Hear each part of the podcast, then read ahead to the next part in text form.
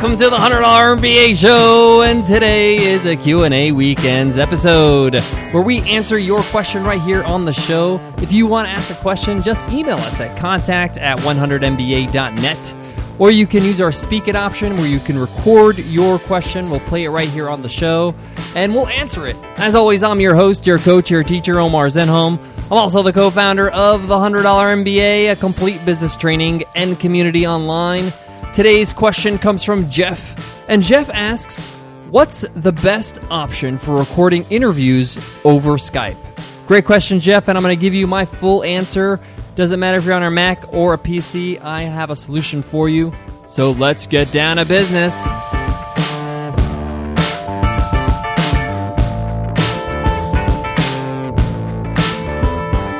$100 MBA show is sponsored by Rerun. Need to automate your reoccurring subscription or membership billing?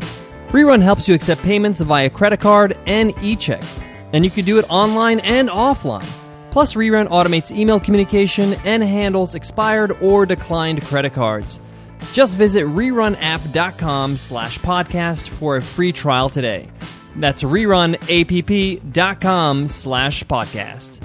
So Jeff asks, what's the best option for recording interviews over Skype? Let's first talk about the solutions or the software options you have.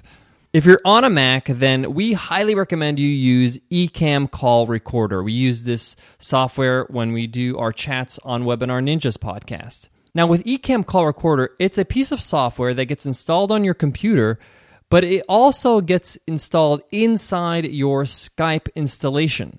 So you're able to control Ecamm inside of Skype. And what Ecamm does is that it has a separate little control panel that comes up when you start a Skype call where you can just hit record and start recording calls. You can also have it set up where it records calls automatically, but I don't have that as default because I find it annoying that you have to hit stop every time you want to just make a call on Skype. So it will record your video if you're using video. It will also record the audio if you're just doing audio automatically and it gets saved to a designated folder that you set up inside of Ecamm. Ecamm is $29.95. It's actually a really good deal. It's a great investment, especially if you're podcasting, you're doing interviews, you're going to do this regularly. And it comes with free lifetime updates and support, which is awesome. And they do frequent updates. I think they do an update every month or so, which is great, which means it's always going to be improving. You can also try it for free. They have a free trial if you want to give it a shot. What we love about Ecamm is that the recording is crystal clear. It actually takes the recording from Skype itself, the actual Skype call. We love Ecamm because it's really, really good quality software. You can check that out at ecamm.com, but we're going to put all the links for all the things we're going to be mentioning today on today's show notes. So you can check that out at 100mba.net slash MBA196. Now, if you're on a PC, you can use a software called Pamela, P A M E L A, and it's similar to what Ecamm does. It's a call recorder for Skype. They also have a free version or free trial that you can check out. I personally have not used Pamela because I don't use a PC, but I've spoken to other people that have used it. They're on PCs and they find it to be very useful. The Pamela call recorder is $16.98. And again, we're going to put a link to Pamela in today's show notes. Now, Jeff and everybody who's listening to today's episode, I want to mention a few things that are important when you are doing these Skype recordings, be it an interview or otherwise. There are things you need to keep in mind when you are doing this. The first thing is you need to make sure that both you and the person on the other end are using a quality mic. When you're just using the external microphone of a laptop or a PC, the sound quality will suffer. The audio, regardless if you're doing just audio or audio and video, really, really matters.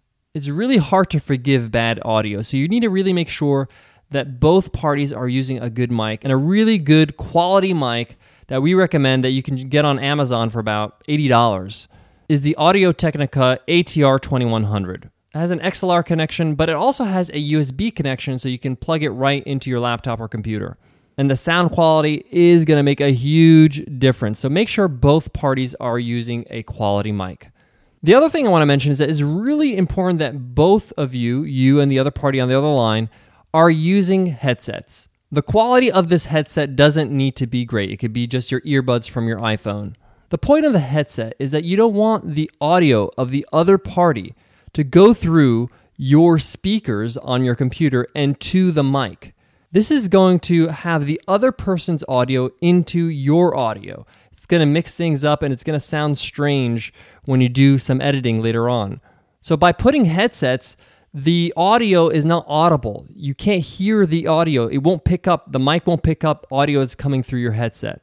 It's like I'm talking on the phone and the TV's on in the background. You can hear the TV through the speaker of the phone. So you don't want the other person's talking to go through your speaker or your microphone on your end of the call. This small tip really improves the quality of your recording.